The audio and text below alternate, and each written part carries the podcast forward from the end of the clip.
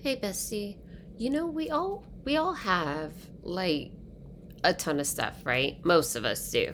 We have a ton of stuff that just sits for years or months and it drives you nuts just seeing it just sitting there and it's not getting any use, right? So, what do you do to get rid of that stuff, right? You could throw it away or you could possibly give it away to somebody you know or sell it, right?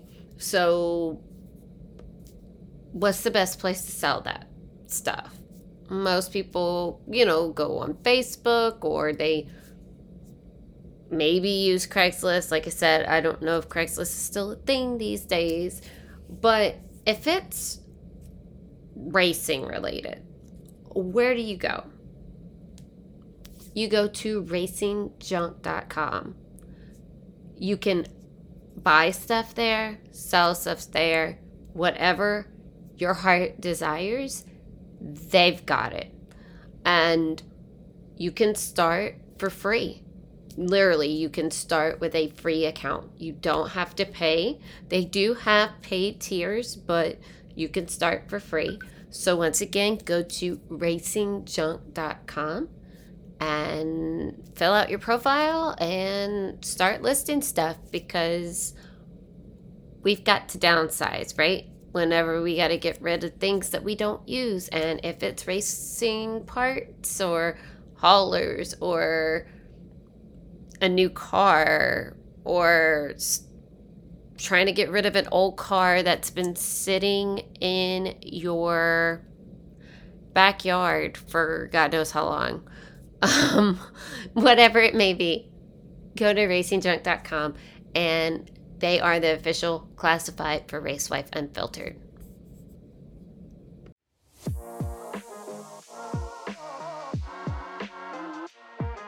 Welcome to Racewife Unfiltered, hosted by your favorite bougie racewife, Rachel Thornhill.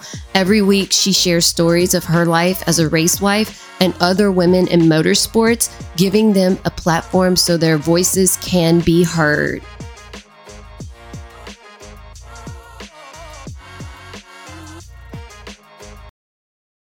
Hey guys, welcome back to Race Wife Unfiltered. I am your host, Rachel Thornhill, and today we have a special guest with us. She's an aspiring race car driver. She's also the author of The Beautiful List, uh, a recovering perfectionist, which I can relate to. Um, and um, she's also a mama three. So, welcome, Christine Virgin. Hi, Christine. Hi, Rachel. I'm like so excited to be here. Thanks for having me. Yeah, no, thank you for um, wanting to be on here and share your story. Um, you know, I'm, I'm glad you were able to take time out of your schedule to be on here so you can so you can you know let people know who you are and and everything that you do. Awesome. Thank you. Yeah, I love to inspire especially younger girls and women to, you know, go for it in this sport as someone who hasn't, you know, never started in it until I was basically 40. So, yeah.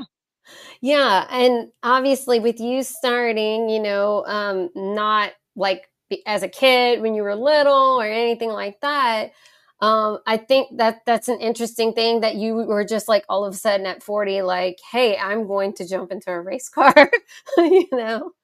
Um, yeah, it was kind of a no brainer when the opportunity presented itself, right? Through uh, like an organization my husband is in. They, um, there was a, an event at my local track at Summit Point Motorsports Park, and uh, it was a spec Miata. And uh, you know, Greg had said, "Do you, are you interested in in doing this?" And I said, "Yeah, uh, I'd love to try it." And then you know, that was the start of this whole process of tracking because I honestly didn't even know it was something you could go do before I went to go do it. I, I would never have known how to even get into the sport. And so that day pretty much changed my life. Yeah, um the fact that you were just like, "Hey, I'm going to go do this." You know, and just try it out and see what happens. Um, you know, just taking that risk on, you know, for yourself. Um, so, you know, something that you've never done and it was out of your comfort zone. So, yeah, not only was it out of my comfort zone, I had only been out of a cast on my right foot for two weeks after having my ankle reconstructed. And so, you know, I had just started PT to be able to point my toes again. Um, and I, I basically begged my surgeon, I was like, you know, the PT I'm doing right now is just pointing and flexing and pointing and flexing, which is the same thing as accelerating and braking. So I can go do this, right? And he just sort of stared me down and was like, I, I can't stop you, can I? And I said, No, no, you can't. it's so funny that you say that because so like my husband, he got um he got like hurt on a motorcycle um at a track oh, no. on a track day one time and he ended up breaking his collarbone. And so he oh, goes no. to the emergency room and the doctor was like asking, obviously, how this happened. And he told him, and he's like, well, maybe you need to get rid of, you know, bikes and, you know, your race car. Cause, you know, obviously he had a race car too at that time because obviously you're living, live, living a very dangerous life.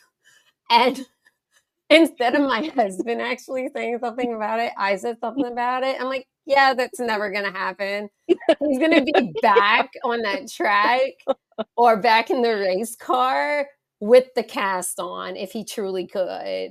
I'm like, yeah, yeah, no. Um, you know, like they they put him in a sling, and I'm like, if he could find a way to drive the race car with a sling on, he'd do it. I'm like, that's not going to stop him. It'll it'll keep him out of the car for you know, a little while, but mm. that's not going to happen. And so, like, so yeah, like I totally get where you're coming from because it's like, yeah, why not use that as physical therapy? and I did. I mean, yeah. it was fine. And I didn't, obviously, I didn't.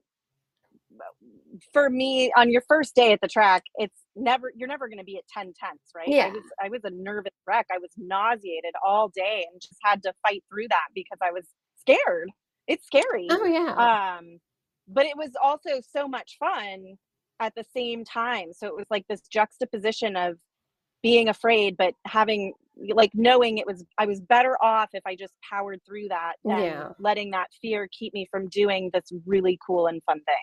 Right. So. Um, and I love that you said that because it's like you let you didn't let fear consume you um, to the nope. point where you, you know, you backed away from something you truly wanted to do.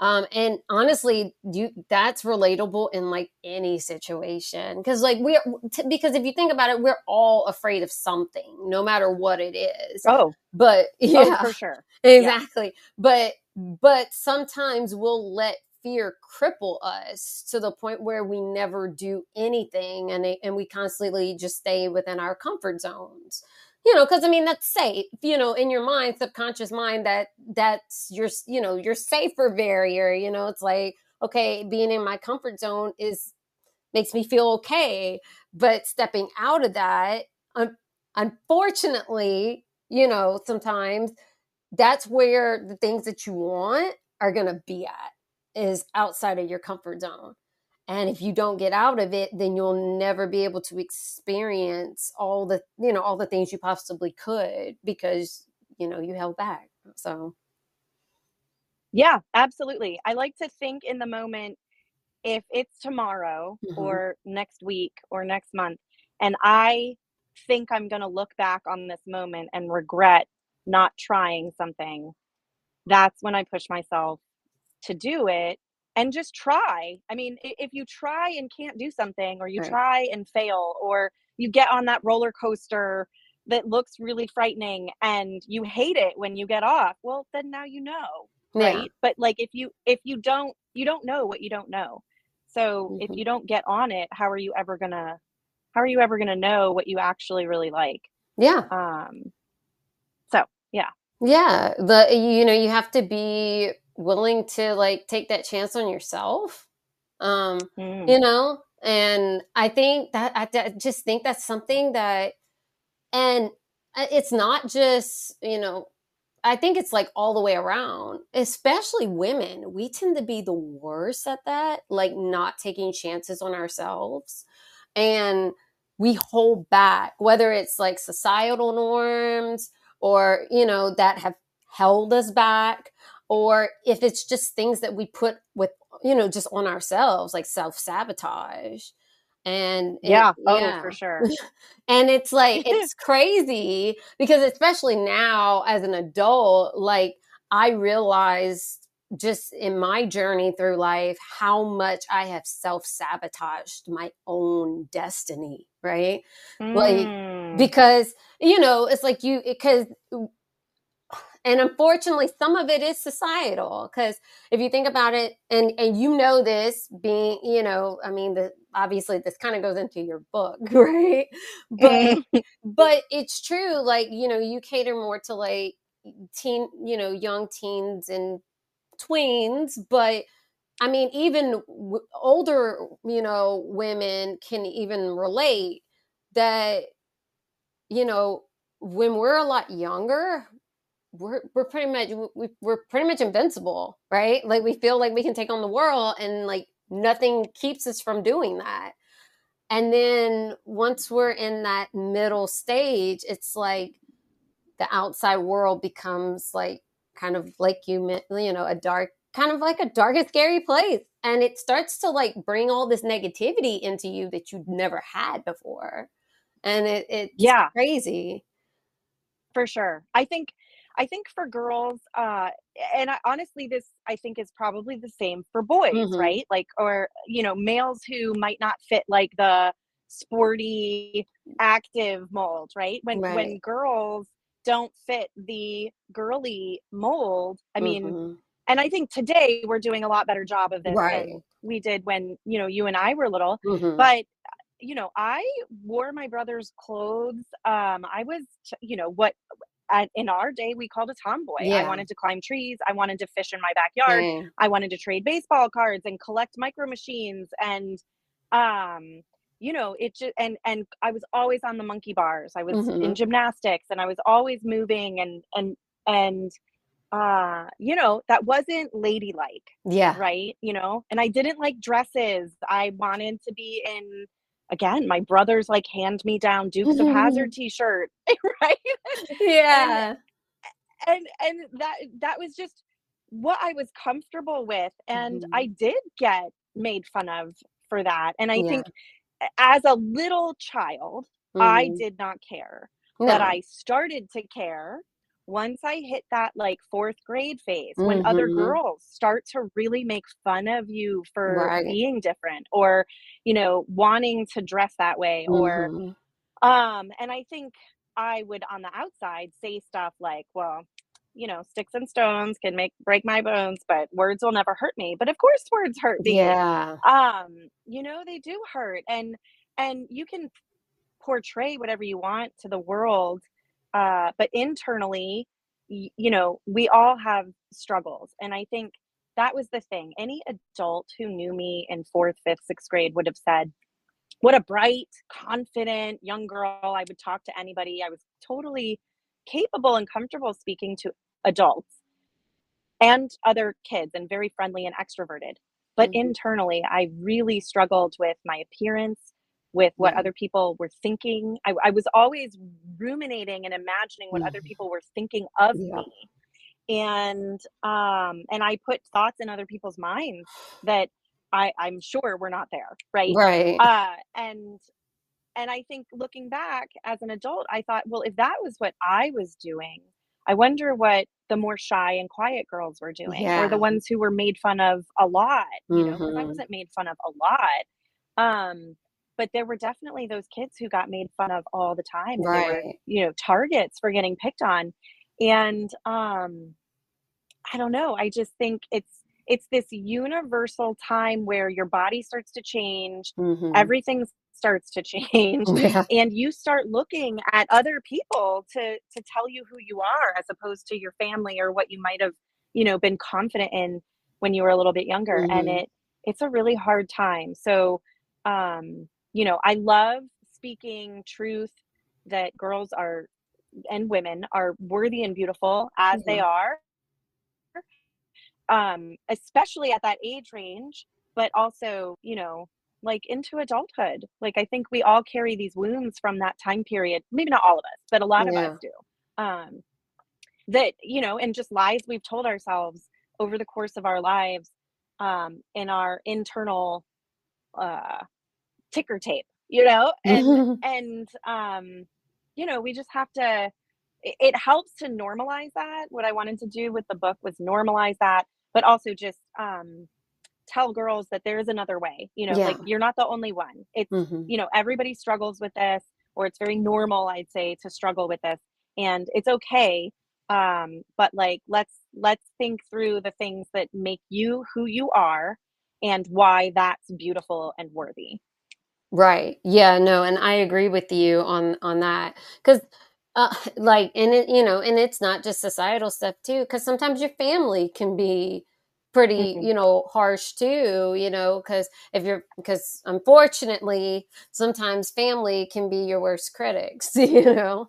Um and so you know, just gr- even growing up in an environment where you might have got made fun of by family members too, you know, like that can really affect affect you know somebody's self-esteem and how they feel about themselves and that confidence and that having that lack of confidence makes it harder just to you know just to be in this world because it's like you know you have to i mean this world's an extroverted world right um Mm. but if you're you know and if you're not extroverted and you're an introvert for specific reasons especially not having confidence and lacking self-esteem right it's very hard to maneuver Mm. throughout the world you know because you know you're you're not really standing up for yourself you're not really advocating for yourself you're not you're just kind of taking things from people you know it, just taking things like no matter what people tell you um and you're just instead of like standing up for yourself and dealing with confrontation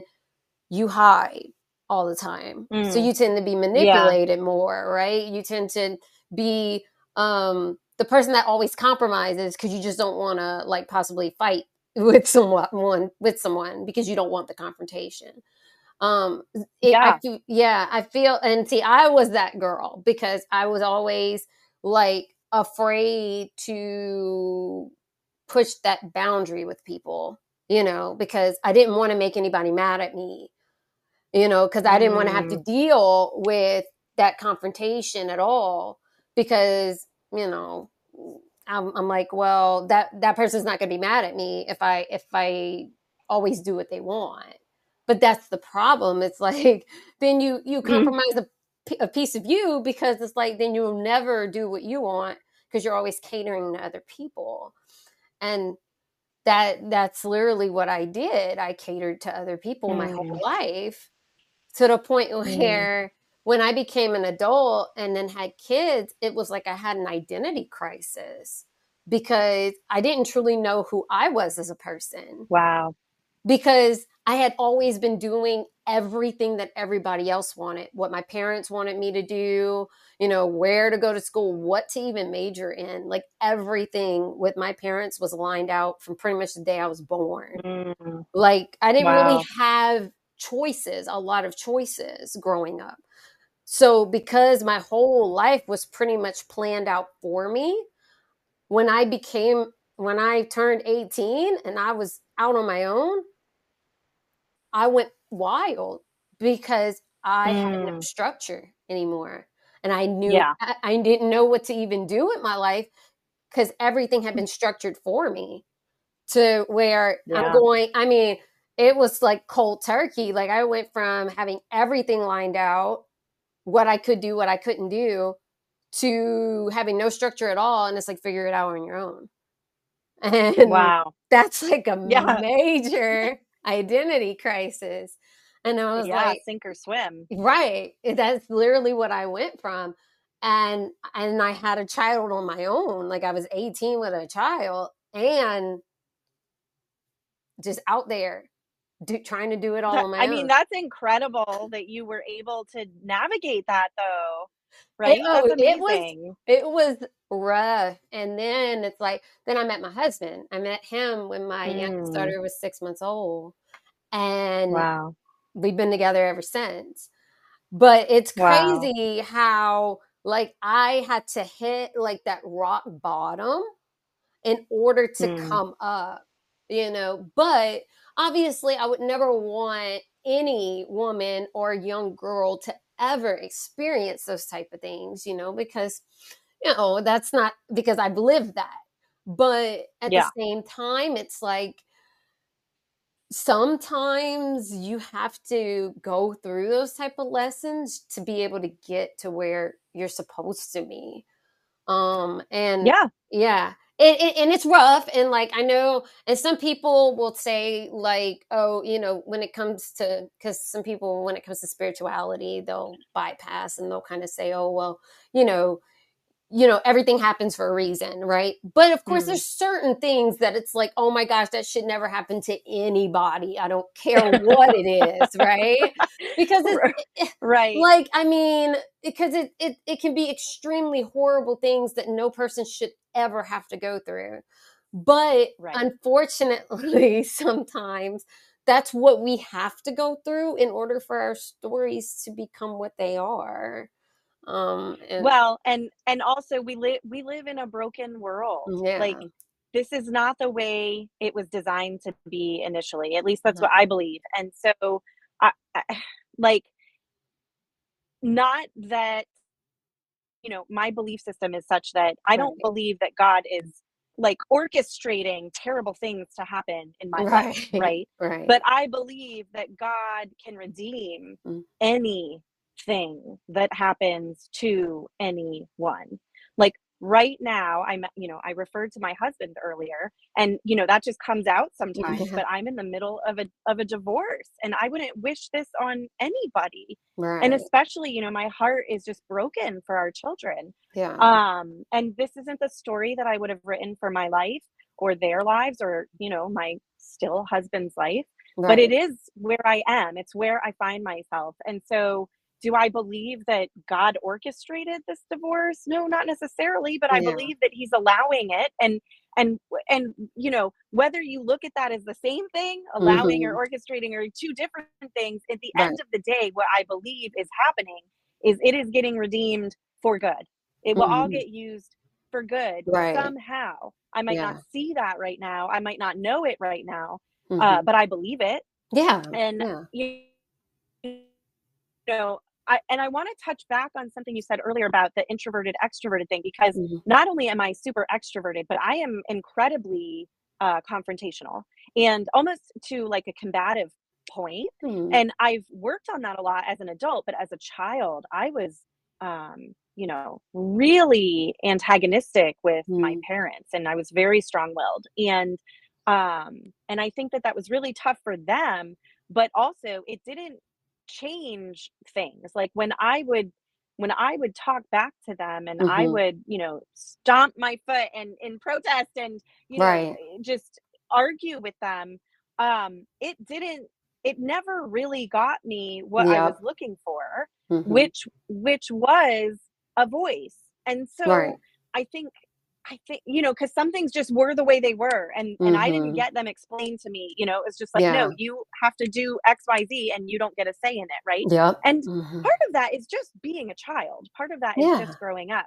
But I think whether you're introverted or extroverted or whatever your natural personality is, um, when you're in that place that you feel voiceless, Mhm. that is that is the kind of thing that stamps out your risking Right.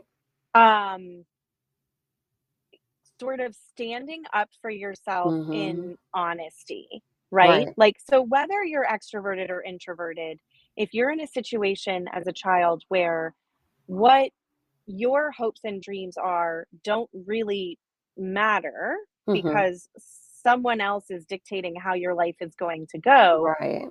First of all i don't think that's going to end very well for anybody No. in that relationship. But I also think um, when you grow up, you can still find your voice, no Right. matter who you are, no matter what your personality is.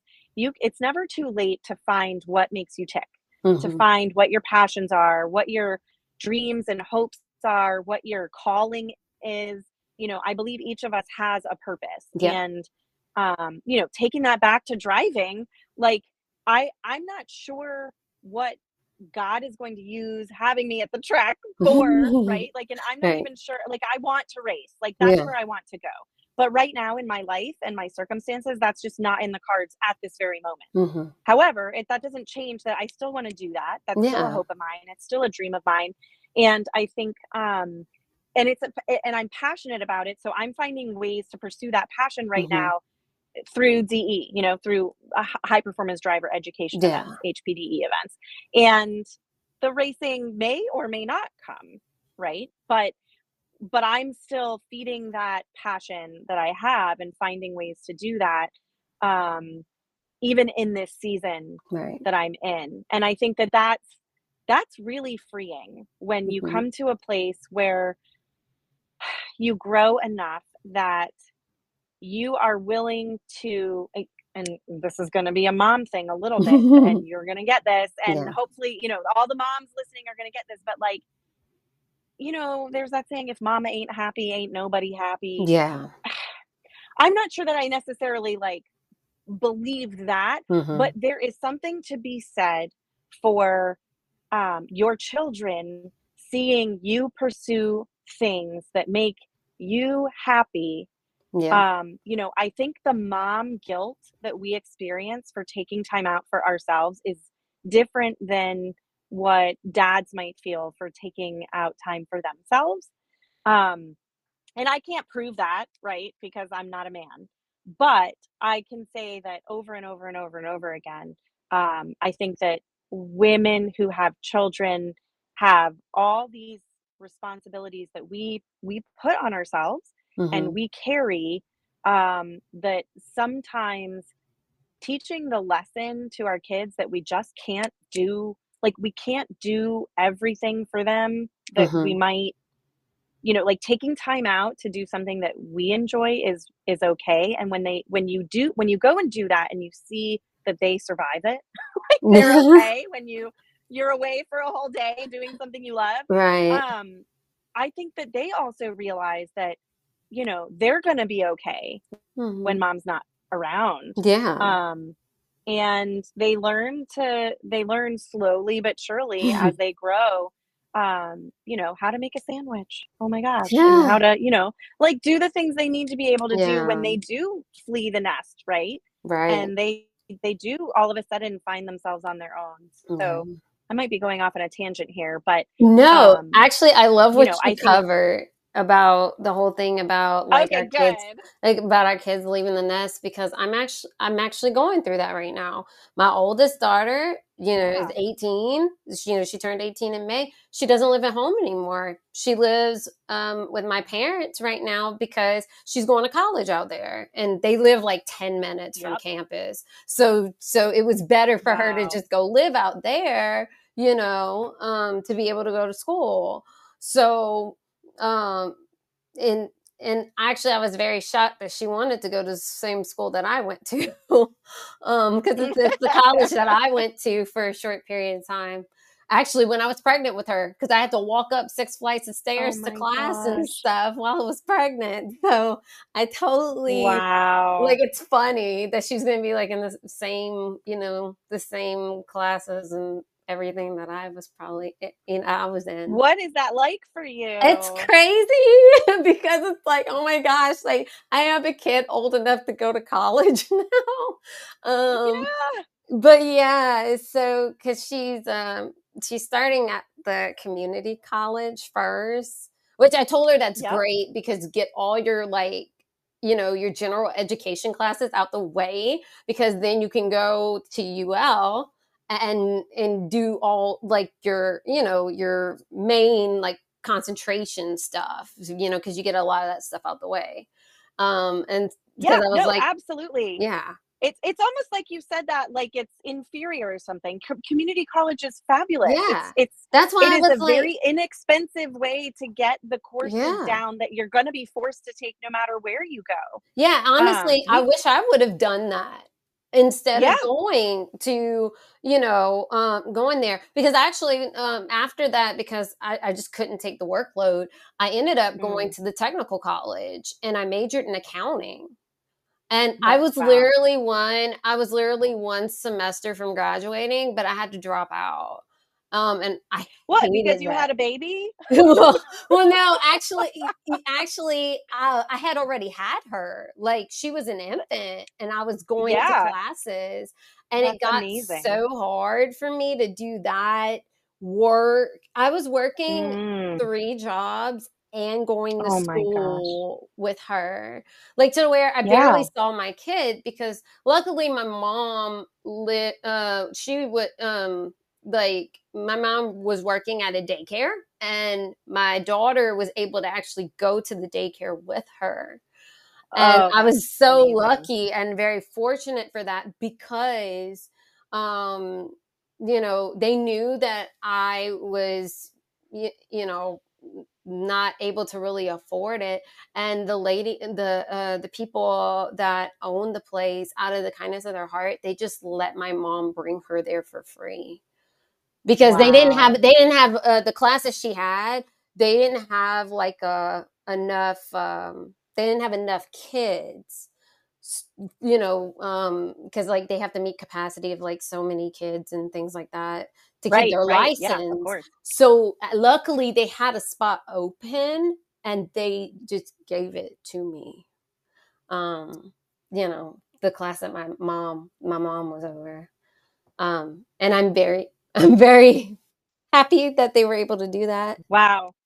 yeah Yeah. because that Yeah, that's helped me incredible. That was a that gift. that helped yeah that helped me a lot until i got on my feet to where i could start paying them because i told them that like once i you know had a really good job which that was whenever i i left school luckily i had enough experience between working for my parents because my mom taught me accounting because my mom and my dad owned a business and that she taught Mm. me how to do accounting and payroll and i did their payroll for them when i was 10 like i started working for my parents when i was 10 so i had all that experience plus Oh plus i went to college for it so at like 18 i'm Mm. joining the corporate world as an accounting manager for a fortune 500 company and Oh my gosh. yeah, I was just very fortunate.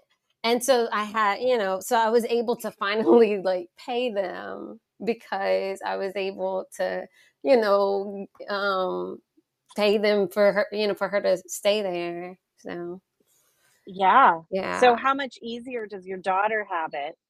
I'm just curious.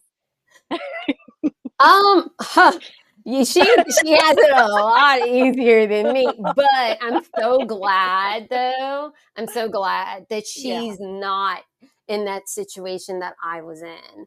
Um, and it's like it's come full circle for me because it's like that's one thing that I always taught my kids. I'm like, hey, look, I know things happen. Like I'm not. I mean, obviously, I got pregnant at 18, Mm. but I'm like, look, if you truly do not want to have kids you know or or you or you're not even sure if you would even want to have kids right um down the line um i would Yeah. advise you to not take the route that i took to get where you want to be you know um and and honestly i'm just i'm very fortunate that my daughters are amazing like i love them to death and i'm Mm. so glad that they are not going through a lot of the struggles that I went through. I don't think anybody wants Yeah. their kid to do worse than they did. Um, I think they No. all, they, Yeah. I, I think we all across the board always want our kids to do better than us. Um, I mean, if you don't, excuse my language, but you're a shitty parent. If you truly don't want your kids to be happier than you are, because I have to say it because like I know there's some parents out there that are like that. And that and that's horrible because you should never want your kids to do worse than you do. Or you know, or, Yeah, you, be on you the should same, want same level. absolutely best Right. for them. Right? Yeah.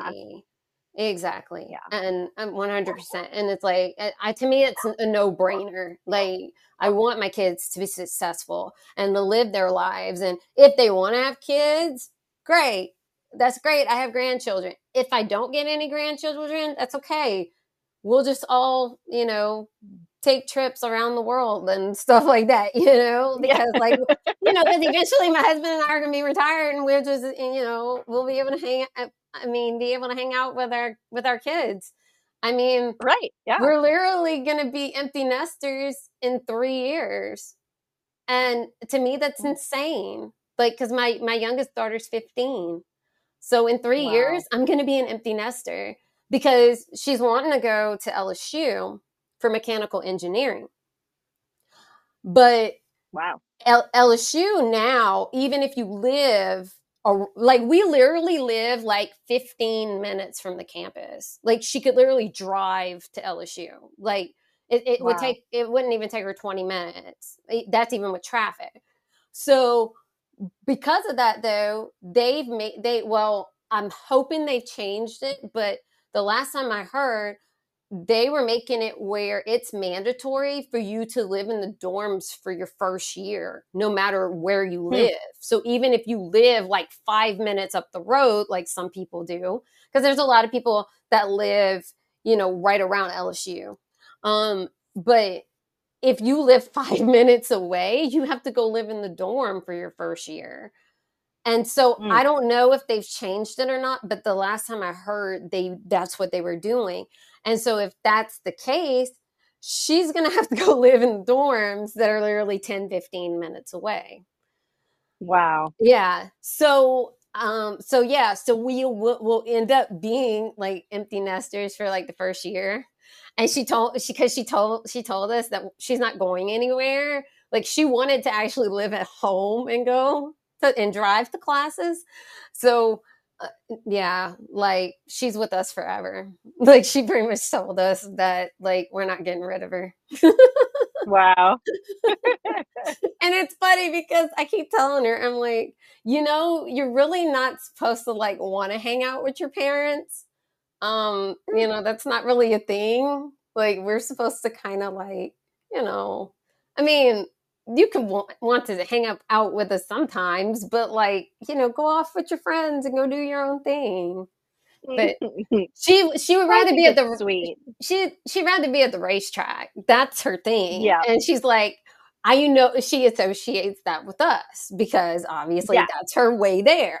so right. she's more worried about that than anything. And so she's like, no, I don't want to because that means I have to miss the races, you know, if she Aww. goes off somewhere. So she doesn't want to miss it. And it's like, I love that, but she's definitely her dad's child because mm-hmm. I mean, the fact that like she will turn down racing. Now, the only thing that she will not turn down is dances, like going to like homecoming, mm. prom, things like that. She will not turn that down. That's something that like if it if it's on a weekend where we're racing, we're not racing because she's going to that. Oh wow! So, yeah, wow. that's like the only way you could possibly get her to like be okay with not going racing is if she's going to a dance. she sounds like my kind of girl because I love a, a good dance too. yeah, uh, yeah, I'm the same way. I'm the same way. I was like that but but it's funny because that's what she gets from me. I loved the dances in high school. Like high school, it, high school was kind of rough for me, but that was one thing that I loved was that mm-hmm. and going to like the football games and things yeah. like that. Like that was my favorite stuff.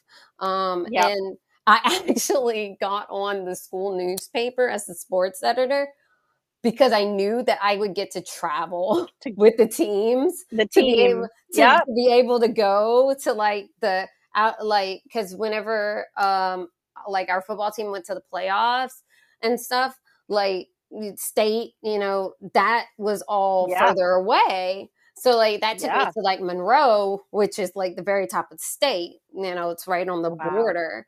Uh, you know, uh, um, and I loved it there so much. I actually applied to go to college there um, wow. because I, I, I loved the area because we stayed, you know, we stayed for um like we stayed there for a few days. Like we stayed in a hotel, you know, everything. Um and I loved it up there. Um so wow. I wanted to like I actually wanted to move up there and go to college there.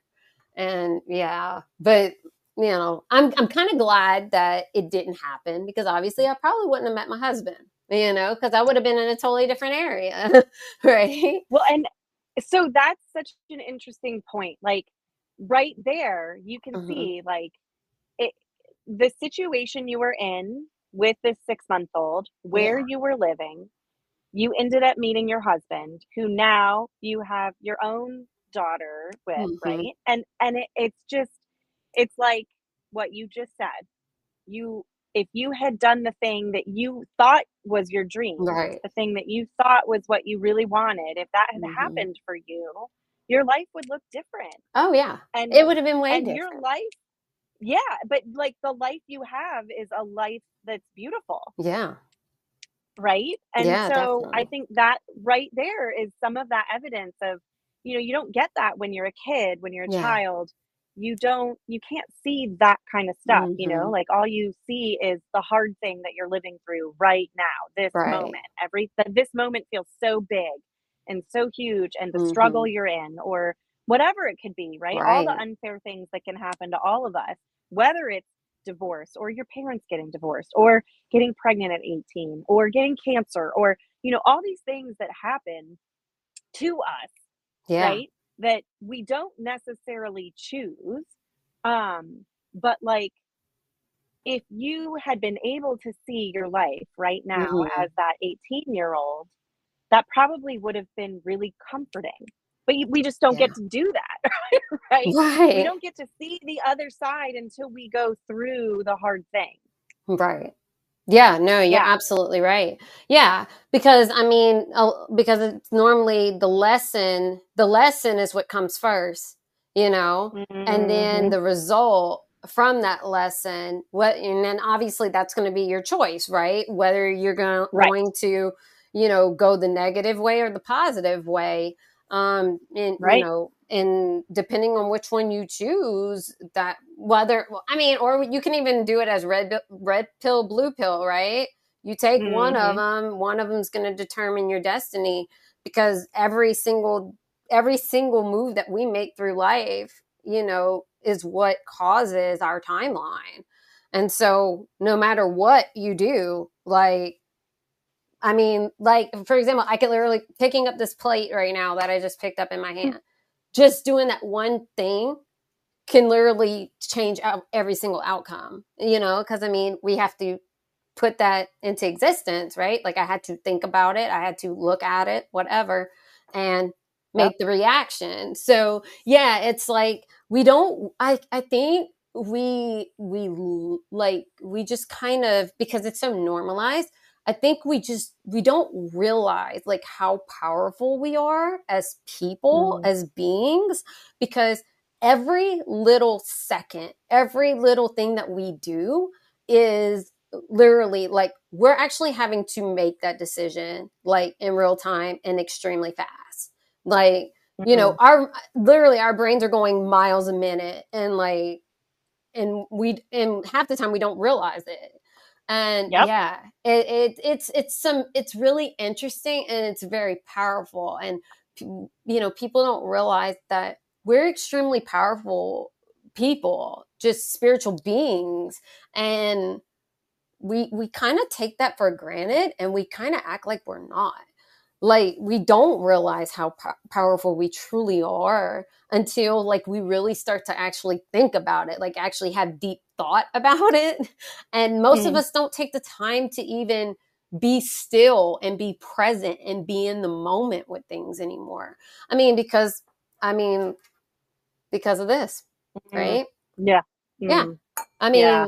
it's because of that. It's because of our phones. We literally like I mean, I remember growing up as kids going to concerts all the time because my dad was in the music industry.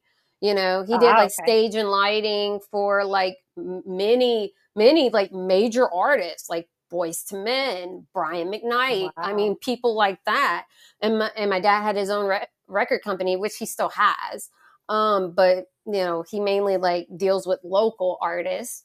But he, you know, growing up around music, going to concerts, I remember going to concerts all the time. I, I even did it, you know, as a as an adult. That's some that's one thing that my husband and I, that's like our major like special interest, I guess you could say, as Mm-hmm. concerts. You know, we've gone to concerts, you know, t- together like many times. We've been to multiple concerts. I mean, the crazy thing is, my last concert that I ever went to was here in Baton. It was in Baton Rouge, um, and it was Insane Clown Posse. And um and I don't know who that is. okay um to be honest if you look them up you'd be like oh my god i did not did know that you were into that type of stuff but yeah um i went we went see them and um it, it's crazy because you know it it's like most people wouldn't look at me and think that I'm in the metal and things like Mm. that, like death metal, all that kind of stuff. Like my like my music taste is all over the place. But that's what Yeah. happens when you grow up at with a dad who was a DJ and he still is a Yep. DJ even to this day. Um and it's like you know, I was exposed to so much different types of music growing up because of that that like my music taste is all over the place. Like I can listen to almost Yeah. anything. But it yeah, that's what, you know, that's what brought us together as music, you know? Like I mean, that Mm. was something that we bond off of is music. Like the same thing with my kid, you know. She like like her her favorite like her favorite band is Limp Bizkit. And like Limp Bizkit doesn't like they're Mm. they're not even really relevant anymore.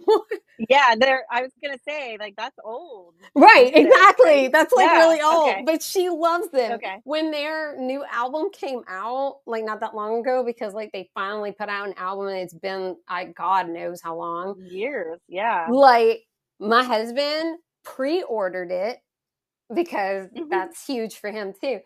But she like that's what she listens to. Like she will listen to that Oh, album wow. on repeat, like Mm. all the time. Um, she watches their videos all the time on YouTube. Like, and it's crazy because she's into all the mu- a lot of the music that we're into. Now she does like some other stuff that we just don't get into, Right. but but Right. she does love a lot of the things that we're into, and it's like I, I love that as being a parent because we get to share a piece of us. I mean, because they are a piece of us, right? I mean, literally, it took the two of us to make her, and it's like Yeah. she's literally a piece of your soul, right? And so it's like if Yep. you nurture that and not harm it, right? You know, and you nurture your child. I mean, you're you don't realize how much you are like them.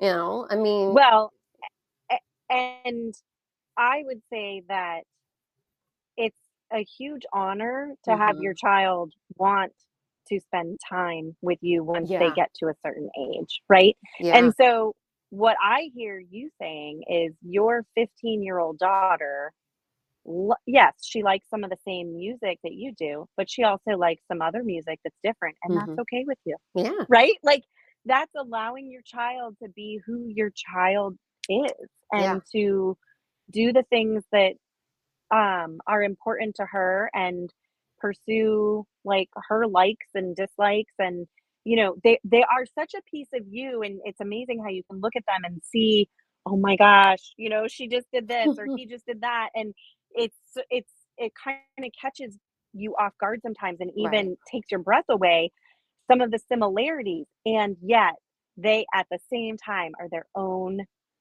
unique beings with their own you know no one else has ever lived on this earth who's exactly like your daughter or my Right. children or you know like and so um it's they're a piece of your soul but they're also their own unique person and that's just the Mhm. coolest thing to think about when they when you parent in such a way that they Right. feel free to be who they are yeah. and who God created them to be. Yeah. No, and you're absolutely right. Because, yeah, I mean, there's a reason why we are created the way that we are. I mean, that's why all of us are different, is because we're created in the image that we're supposed to be. Um, and, Yeah. and so, yeah, like, I feel because of that, we are our own people. Um, and why would I want my daughter to be exactly like me? You know, like or exactly what I want to create her to be. Like that that Yeah. gives them no indi- you know, no individuality. And you don't want that. Like you don't want it to be a full collective where like it becomes a cult, right? Because everybody's Mhm. brainwashed to believe what what, you know, the main person tells them to believe you know, there's a difference between being a regular collective and then being a cult. A cult is when you don't want to ever hear the opposite. You know, you completely tune out everything besides your Mm. own thoughts, your own feelings. You become very selfish and not, you know, in a in a bad way, right? Because you don't want to hear anything else besides what makes you happy Mm. when we're supposed to be a collective, right? So that means we might not always make everybody happy, of course, because you know there's going to be people that are always the opposite of us that don't want Right. what we want. But if you can come together in some way to make, you know, to make your life and other people's lives b- better, you know, and, and Mm. make other people happy as well, and you can be happy too at the same time, that to me that that means more than anything. It's like you want that's what you want. You want people to be able to come together and be happy.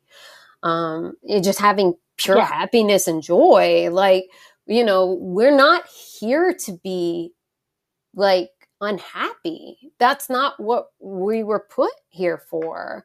Nobody wants us to be completely negative and completely not like not balance. I mean, there's a reason why we're supposed to have balance, you know, yin and yang or you know, whatever however you want to go go by that or divine feminine and divine masculine, you know, you're supposed to have both. Like you're not supposed to be just one-sided.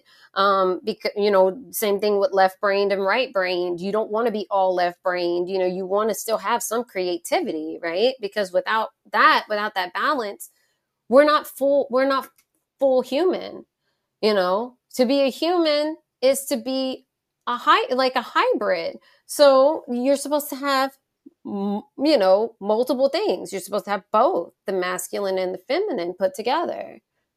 Um and i feel that that's the issue here it's that people are just not thinking you know they're only thinking one-sided in everything you know Yeah. Well, um, there's a pastor I like to listen to. His name's Mhm. Andy Stanley. I listen to a lot of his sermons. And one of the things he says over and over again is Mhm. everything a person does makes perfect sense to him or her. Right. Right? Oh no. Like- I mean, it's true. Right?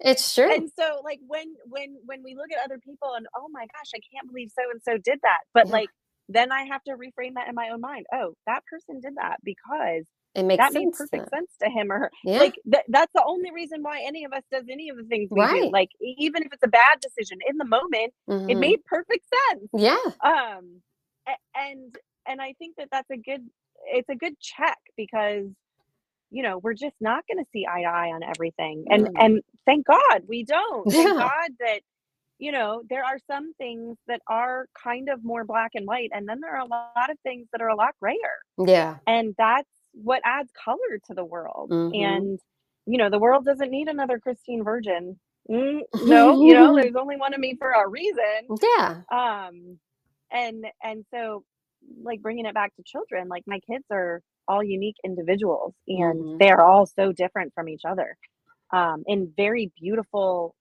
ways and so i love that you know Yeah. i can see pieces of me in each of them but then i Mhm. can definitely see and i can see pieces of their dad in each of them Yeah. and then i can see pieces pieces that are just completely unique to to them Right. um so and i think that that's really cool Yeah, it is. And also just seeing your kids grow up and become like different people. Because obviously, you know, at, you know, when they're when they're really small, obviously there's certain interests that they had that they might not have whenever they're, you know, a lot older or whatever. But it's it's like seeing them evolve as people is what I Mm. love about being a parent because seeing my kids when they're little Oh, I feel like I'm about to cry. Oh. because well, it's because, you know, like you don't realize how how fast time goes. Like I still Oh, can't yeah. believe it's been 18 years since I gave birth to my first Mm. child. Like it doesn't feel that long at all. Like 18 years feels like it flew by. And it's just Mhm. crazy because you would never think that 18 years would feel that fast. But it's like it didn't hit me until my daughter left, you know? Aw. like i'm like my gosh like she's an adult now like it it it's Mhm. still crazy to me you know and with my youngest like in three years she's gonna be an adult too and it's like oh my gosh like it's crazy that in three years like i don't have any babies anymore you know Mhm. and yeah Mhm. it it hits you like a ton of bricks but see also it kind of puts it in perspective for me for my mom like when my mom went through this i you know what i'm saying like i know it was hard on her when all three of us finally left you know um and and now i kind of relate you know because Mm. I know I'm going to know what that feels like when my youngest leaves. And it's like, oh my gosh, I see why I see why it would affect, you know, other moms that have gone through that. Well, because I mean, well, some moms, you know, tend to go through this a little bit later in life. Like, you know, I mean, because I know like most of my friends, like when they're um like brothers and sisters were going off to college, their parents were literally my parents' age right now, you know. Mm. Um yep. and so um I guess for me it felt weird because it's like I'm not, you know, I'm not in my 50s or 60s, right? Like with kids going off to college.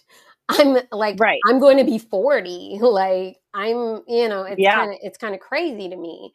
Um and so yeah, it, I guess it just kind of threw it all in perspective, you know, for me because it's like, wow, yeah, I am very young to be like having my kids already leave, you know?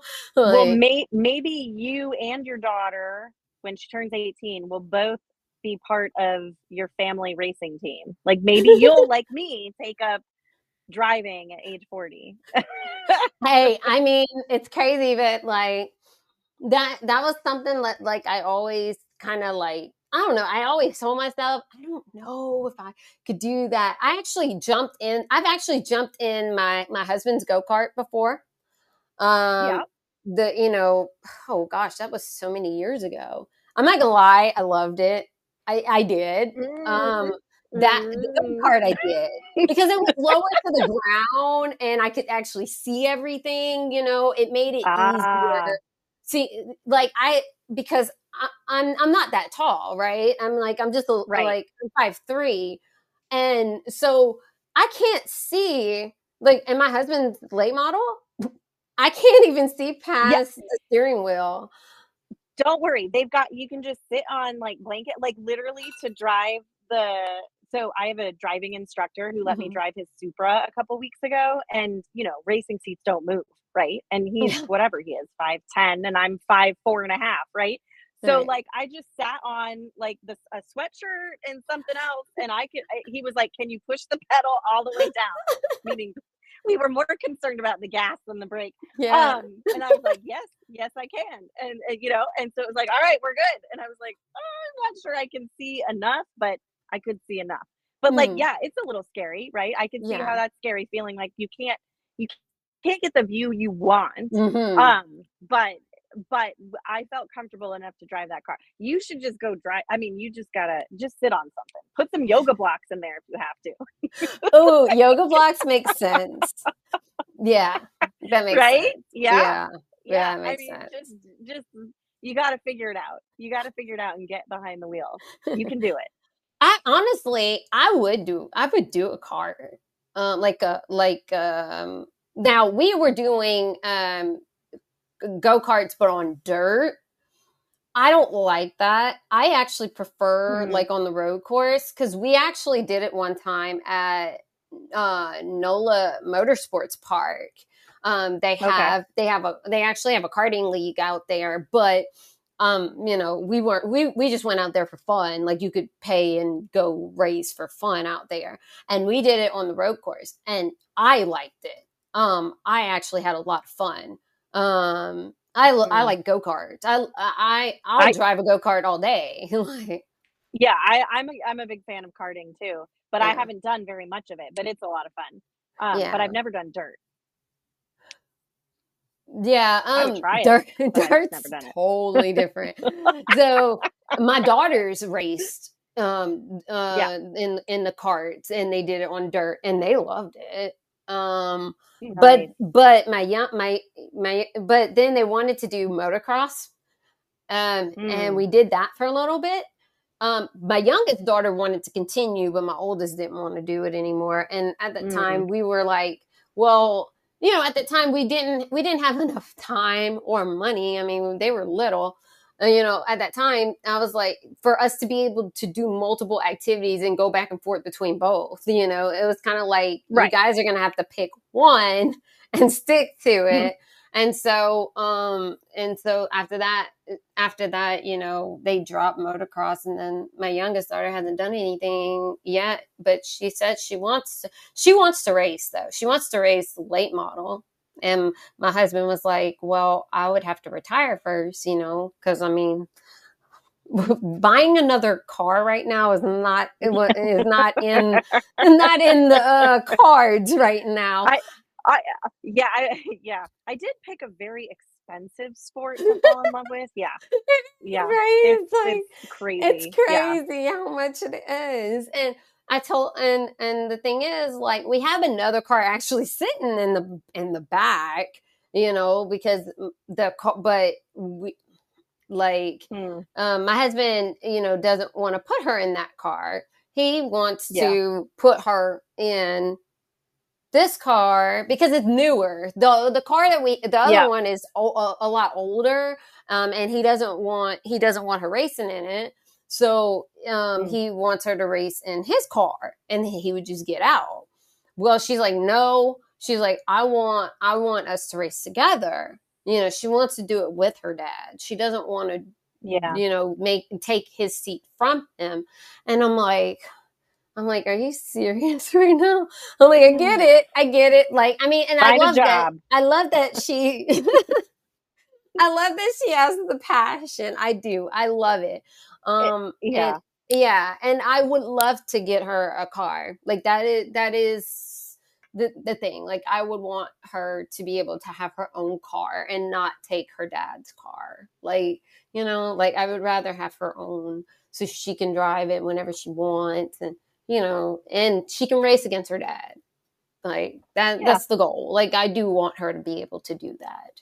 So yeah Mm, well, I mean, the whole episode has sort of been about empowering yeah girls and empowering our kids, right? right And so kind of just came full circle like that's it yeah right there. You you want that for her because you you want I'm not going to say that's necessarily what's best for her, but Right. you want her to be happy.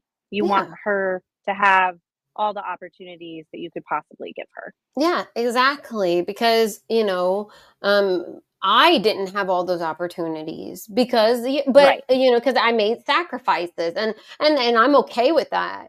But I'm glad that I made those sacrifices so they can be in the situations that they're in now.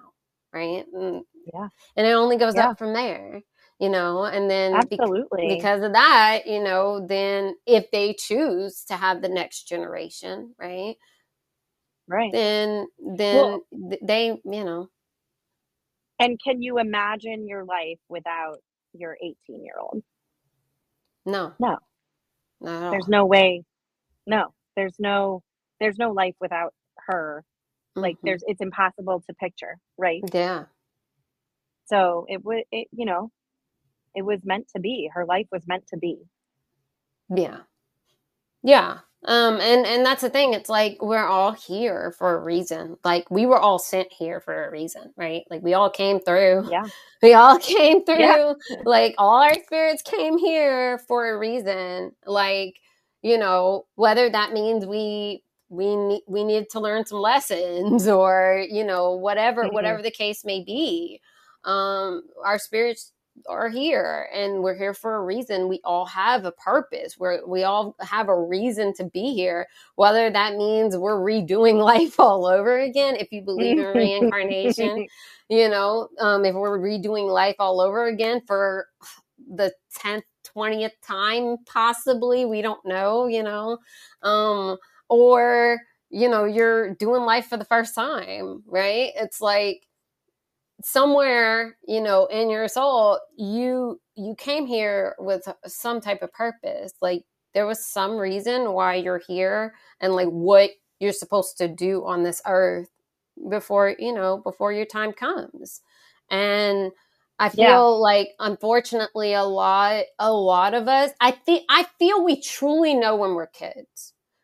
I feel that like because something in me just makes me feel like we know what we're here for as children because you know there's just certain things that children talk about like when and they're very and children are extremely spiritual because they don't get that ripped out of them right?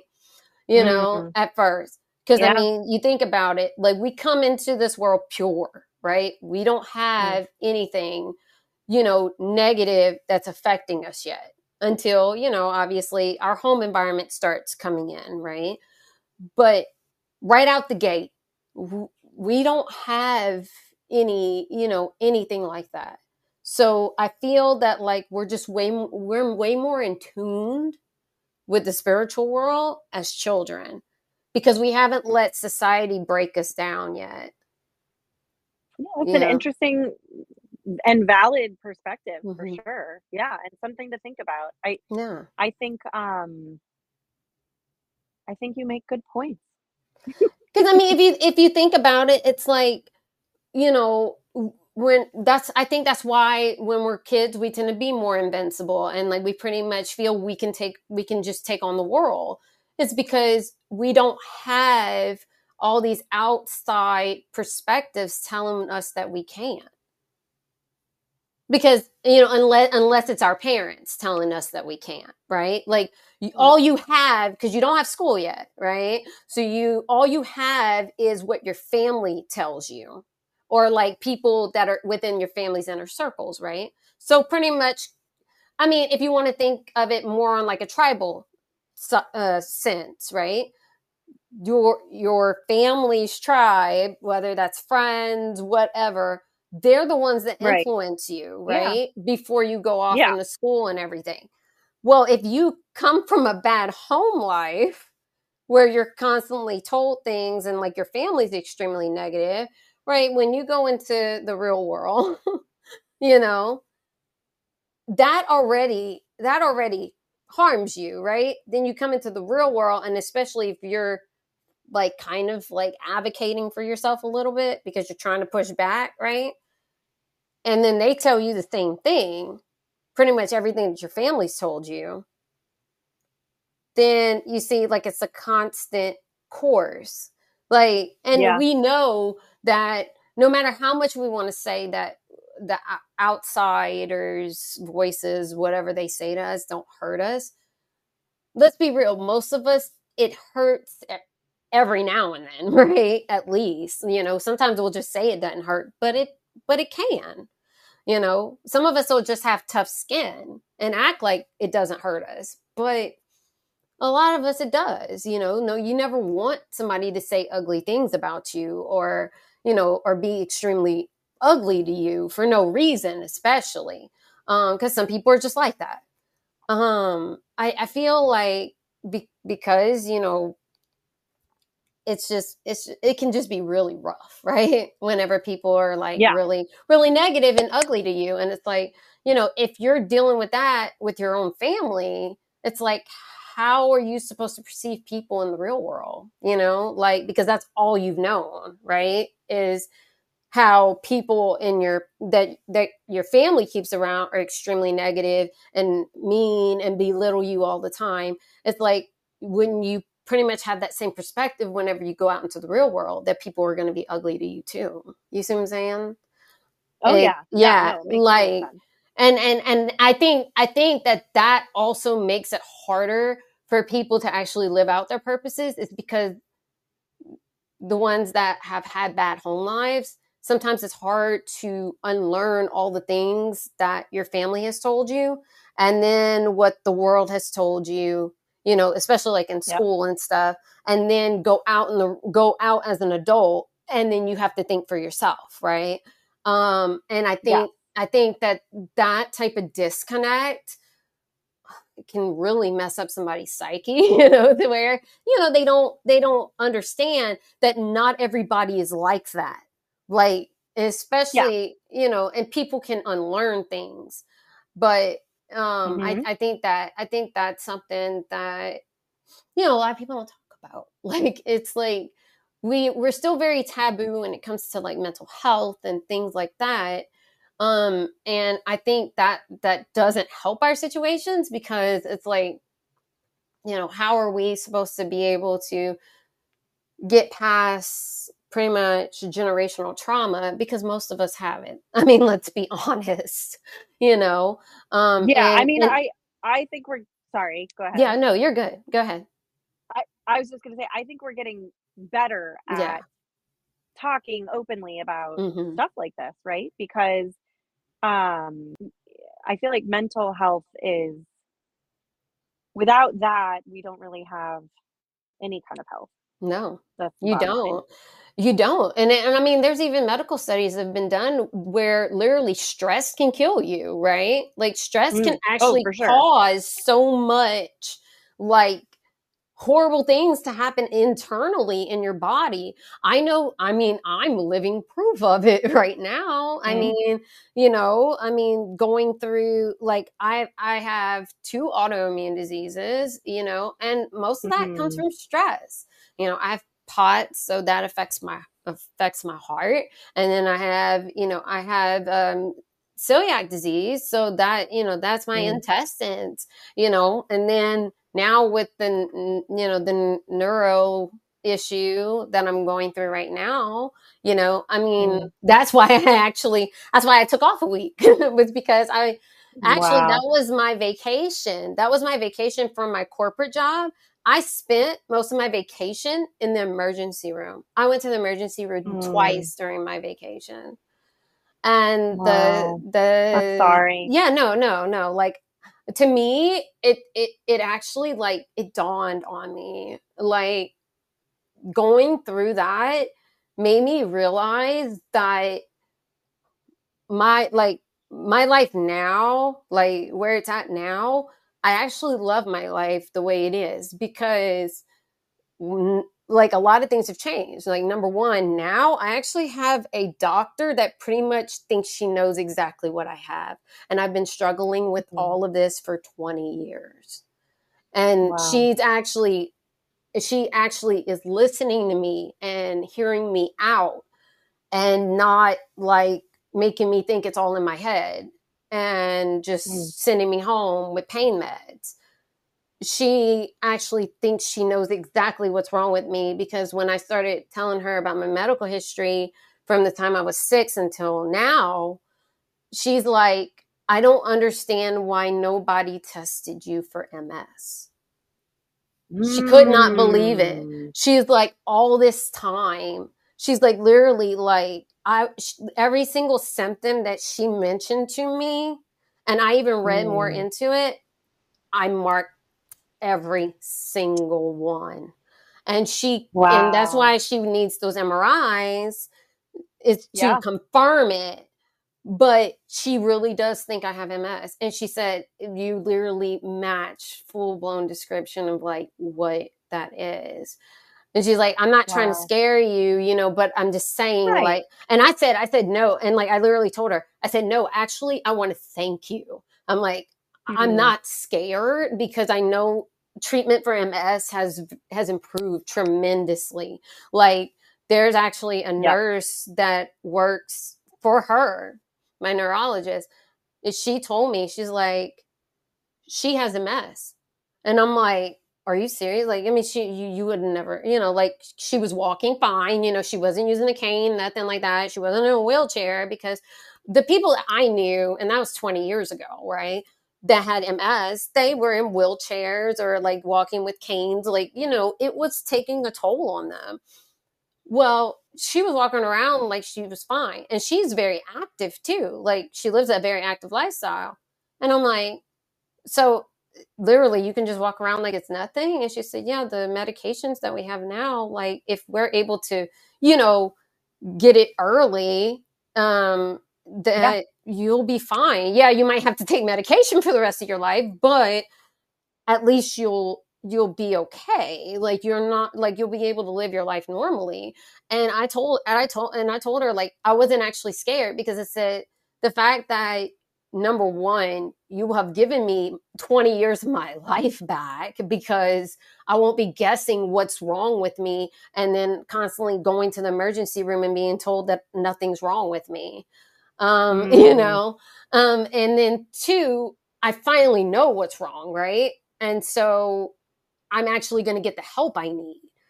So that's why I told her, I said, to be honest, I it, it's weird, but I'm almost glad that I had a, had practically had a stroke in the emergency room.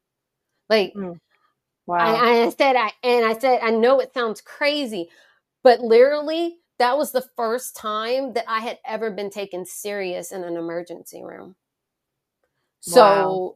I, and that's what I told her. I said, I, I, I hate that it had to happen that way, and I had to scare my family half to death um, mm. But at the same time, I'm I'm grateful that it happened the way that it did because now I'm finally gonna be okay and healthy again. And I, you know, to me, it's like that that means more to me than anything.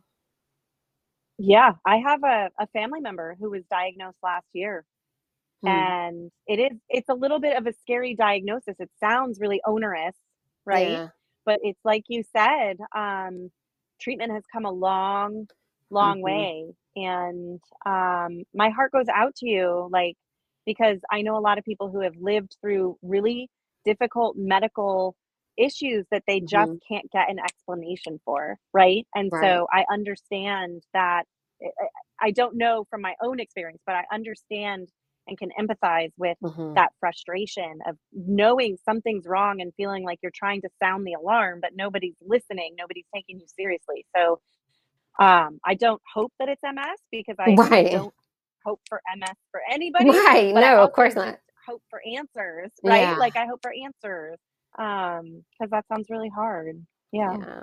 but i mean it, it, it's crazy Aww. because it's like i'm because yeah most people would be like oh my god like that's horrible i'm like but when you've been in and out of hospitals for over 20 years and constantly being told mm. that nothing's wrong with you or that you're crazy because nothing's showing up on an MRI because they're only doing an MRI of your brain and not your spinal cord it's like what, what do you what do you expect it, it it just hasn't gotten to my brain yet right because i mean it's like mm. it might not have done any brain damage and, that would make yeah sense. you're at the age where it would start to show up right like and yeah and see that was what she told me she said you're at high risk because of your age mm-hmm. um and i was like and i was like well what do you mean she said because it normally is around 29 when it mm. becomes mm. higher risk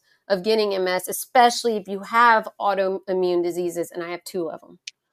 So she told me yeah. that, um, and also um, she said that um, it's some uh, there's like a study where sometimes it can be worse in women of color.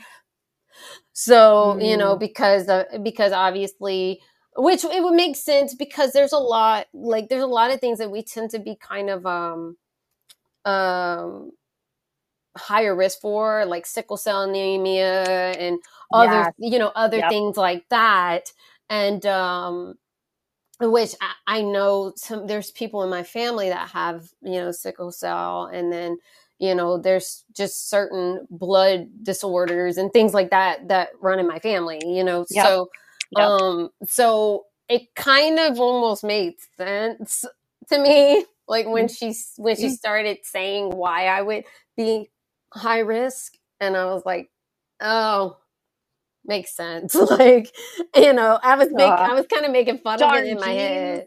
Yeah pretty much my genes yeah.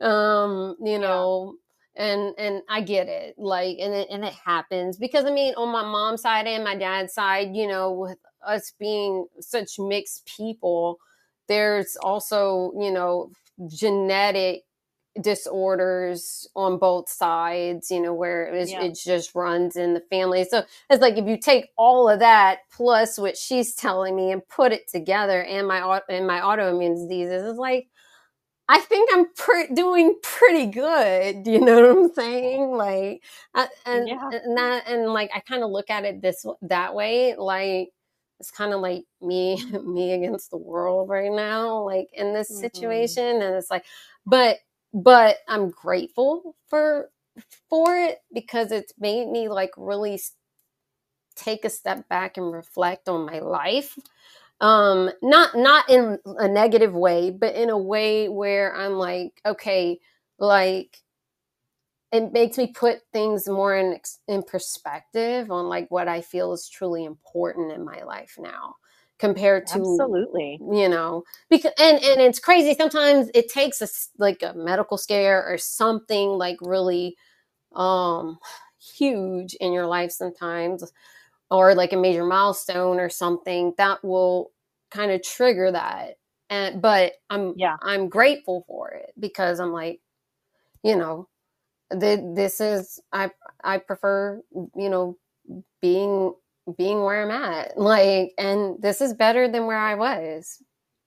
It, it's an incredible statement about who you are for you to be grateful in in the season you're in right? And that yeah. that is truly the growth right? That's the work. That's the mm-hmm. um i feel like i do have so much gratitude and peace even despite what i'm right going through and mm-hmm. i think um that just comes with for me it comes from my faith but it also comes with experience right yeah. like even someone without faith you know you live long enough and you start to realize what's mm-hmm. really important and what really truly matters yeah like you said yeah, yeah, Aww. exactly. No, and like, and and and like you mentioned, yeah, it comes with experience. It's like once you get to be a certain age, you really start. And I noticed for some reason it tends to be around forty. Like that's when like you mm. start giving no f's whatsoever. like why? I don't know, but it's just like you hit forty and you're like, you know what? No. And it, it it's I funny. I absolutely that- care so much less what other people think of me now than I ever right. have in my life. Yeah. Exactly. It's it's funny because it's like the closer you get to 40, it's like you start giving less and less. And like it's because and it's like I actually had made that goal for myself. I told I told myself that by by the time I'm 40, I will no longer be working in the corporate world. I literally gave mm. myself the goal to 40 because I was like, mm. you know what? I want to be completely out because I've been working in the corporate world since I was 18. I mean, I've been in this right. way too long. like, yeah, may, maybe not the same job, but it's the fact that the corporate world just kills your creativity. It kills all of it. Like you're just a it's like being a factory worker. Like no offense to factory workers. That's not what I mean. But like if you think about it, industrial revolution. No, I right? Yeah. Yeah. Yeah. I mean, our schools yeah. changed to cater to one, you know, one size fits all, and it wasn't catered to individuality anymore, you know, and that's what kills our creativity. Yeah. That's what create, you know, and yeah, like that's why I'm like, I noticed I was so creative as a kid and so imaginative and everything. And now it almost feels like a chore. You know, it was almost feeling like a chore to do anything creative. like outside of work. And this is what like pretty much refueled my creativity. Um, because I didn't have anything before this. I didn't have anything before the podcast. I had tried doing a podcast before this, but it was more like it wasn't it wasn't about motorsports at all. It was more political, like almost like mm-hmm. very like hot take type thing.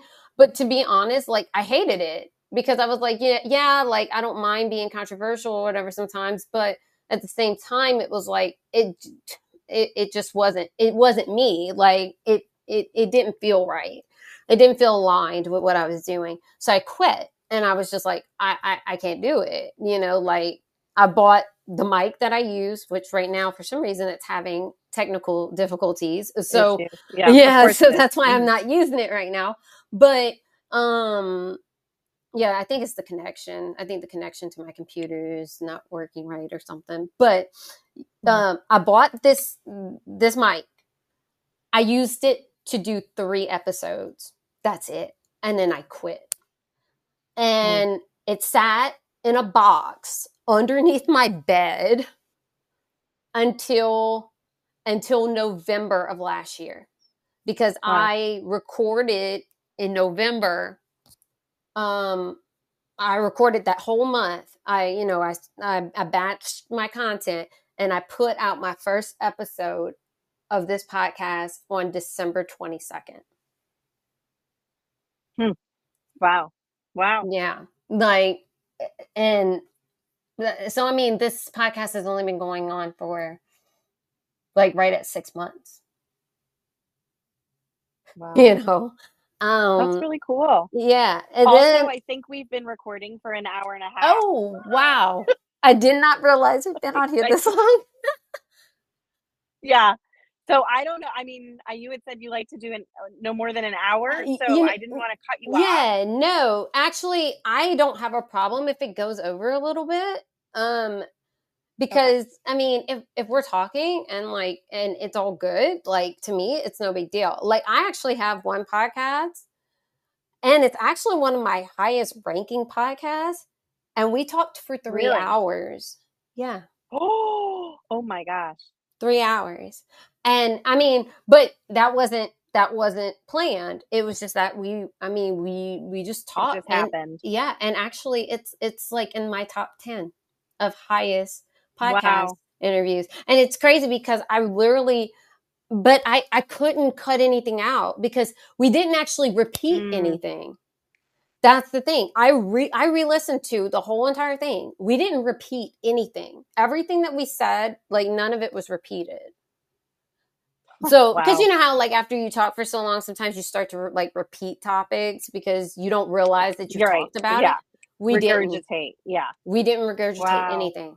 That's why I couldn't cut anything out because I was waiting for something like that, you know, to see because then right. I would have cut that out. No, everything was it it went on. It was a whole story pretty much, you know, like and there was no place to cut it. And I, I normally don't edit anyway because it's like that's the whole point of being unfiltered, right? It's you know to for right. know to, for you to be able to share your story and you don't have to be cut off or you don't have to be heavily edited if you say um right. i don't care like you know because i probably did yeah. oh i know i have because the way that i speak i use ums and everything and i say like a lot and i say other words mm-hmm. you know way more than I should probably pretty excessive but it to right. me it doesn't yeah. it doesn't matter that's how I talk I've always spoke that way and so I just yeah. like now it to me it doesn't like it doesn't like phase me anymore it's like oh well like if you don't like how I talk then why are you here like don't like yeah, don't listen. listen. anyway you know don't listen right. if you don't if you don't like the way that I speak um I try to you know be as clear as possible um, and i think that's also why like it's crazy because people even from here don't even think i'm from here is because mm. i actually like changed my voice a lot as a kid because i was constantly like mimicking like characters and things like that, you know, to almost like Mm. almost like what like people that do like voice acting and stuff do to the point where Yeah. eventually I didn't really know how I spoke like normally, you know, because I was Mm. constantly trying to do accents and like kind of um mimic like m- one of my favorite like Julia Roberts is like my favorite actress of all time. Um Okay. and then like also like Connie Chung that was a news journalist, you know, back in the 90s. Yeah. I oh, yeah. loved her. Like and I just loved like the the journalist like accent, Mm. like how She was very speak. serious. Yeah. Yes, and like Yeah. the, her, you know, her diction and everything, the way it was, Mm. and so like Mhm. I kind of learned how to talk like based off of her. Like I really liked the way that she sounded, and so I tried to like kind of copy that. and so that's why like sometimes um I I would sound really like a news anchor sometimes, like the way that I would Mm, yeah. talk about certain things. And so I think that's why it was so easy for me to get into like commun like pretty much the journalism side, like because I worked for a newspaper and stuff like that, is because I really wanted to like go down the journalism route. Um, and that was something Yeah. that like I really liked. But yeah, it's like I almost kind of tried to embody that. Um, and that's why I was like, why not use that? Because I never got to go to school for that, but I wanted to go to school for sportscasting. And I actually Okay. I actually enrolled again into college at Full Sail because they do it online for sportscasting. I wanted to Mm. do that, but at that time, that was around COVID, and yeah, let's just say went through a major spiritual awakening, awakening during COVID. Um, and so yeah, let's just say that changed my whole entire mi- like mind about all of that, and I Mm. I just didn't have the time between work and that and kid and the kids Yeah. and everything. But it made me realize that now with social media and the way things are, why not just be a content creator, right? Because I can do that and I don't have to go back to school. Um Right. And so that that's what made me cre- create this podcast and talk about racing and stuff. So And you're to- I mean, you're totally doing it. So it's amazing. Yeah, so in in my mind it's like this is exactly what I wanted, but I'm doing it on my own terms and I'm not working for somebody else. Because I would have to go like if I wanted to be a sportscaster, I would have to go like work for somebody. Like I'd have to go work in a news station, right? Mm. And there's going to be rules and I'm not going to be Yep. able to curse and I'm not going to be able to say whatever the hell I want. Here, it's me. I own this. I have no filter. Like there's nothing you know, hence the title. So it's like, yeah, like I don't have to be held down by what somebody else tells me. Like I can say whatever I want. Now, of course, I mean, if you're a guest that doesn't want to hear that, you know, I can try to keep it, I can keep it cleaner, right? And I don't really, and I try not to curse too much. Right. Um, but yeah, I mean, you're going to hear it every now and then. Like I'm going to, I'm going to drop an F bomb every now and then. I'm going to say a couple things, but yeah, like I just kind of leave it at that. that I mean, that's just sometimes how it is. Like, yeah. Yeah. Yeah. yeah. But yeah, I know we went like well, it a was while, but I love this. I'm so glad that we were able to, you know, talk and you get to share your story. And yes, so everybody go and buy Christine's book. Do it. The Beautiful List. Because mm-hmm. I can tell you right now, if she speaks the way that she writes, and you've listened to this whole entire episode, you're you're gonna you're gonna be great. Like you're gonna love it because it's pretty much gonna be the same I'm thing. not gonna lie. I think there are some nuggets of wisdom in the book. Okay, I just you know I think it's good. I, It's been amazing having some older women say that it's healed places in them from their childhood. Yeah. You know, so it's not just for tween girls, even though that's the main audience. The secondary audience is moms and any woman of any age. And then the tertiary audience is dads, right? So they can understand what their daughters are going through. Right. So dads between girls.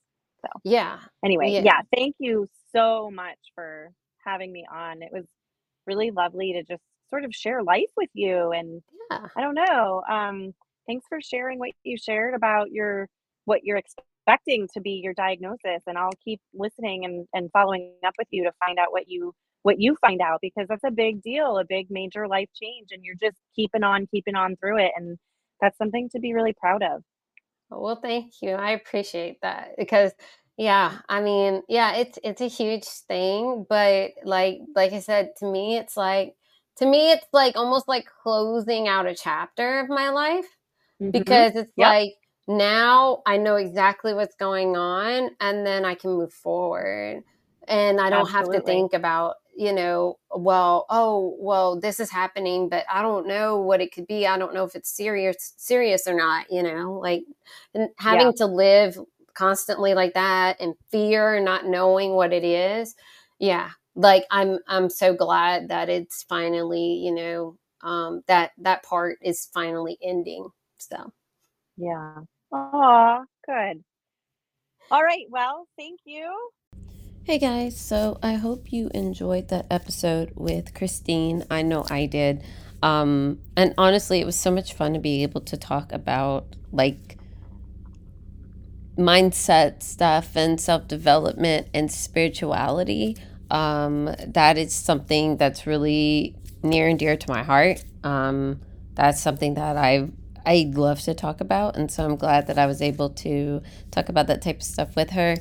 Um, and as I mentioned, all of the links to Christine's like website, her social media, everything will be in the show notes um, below. And also, definitely check out her book, The Beautiful List.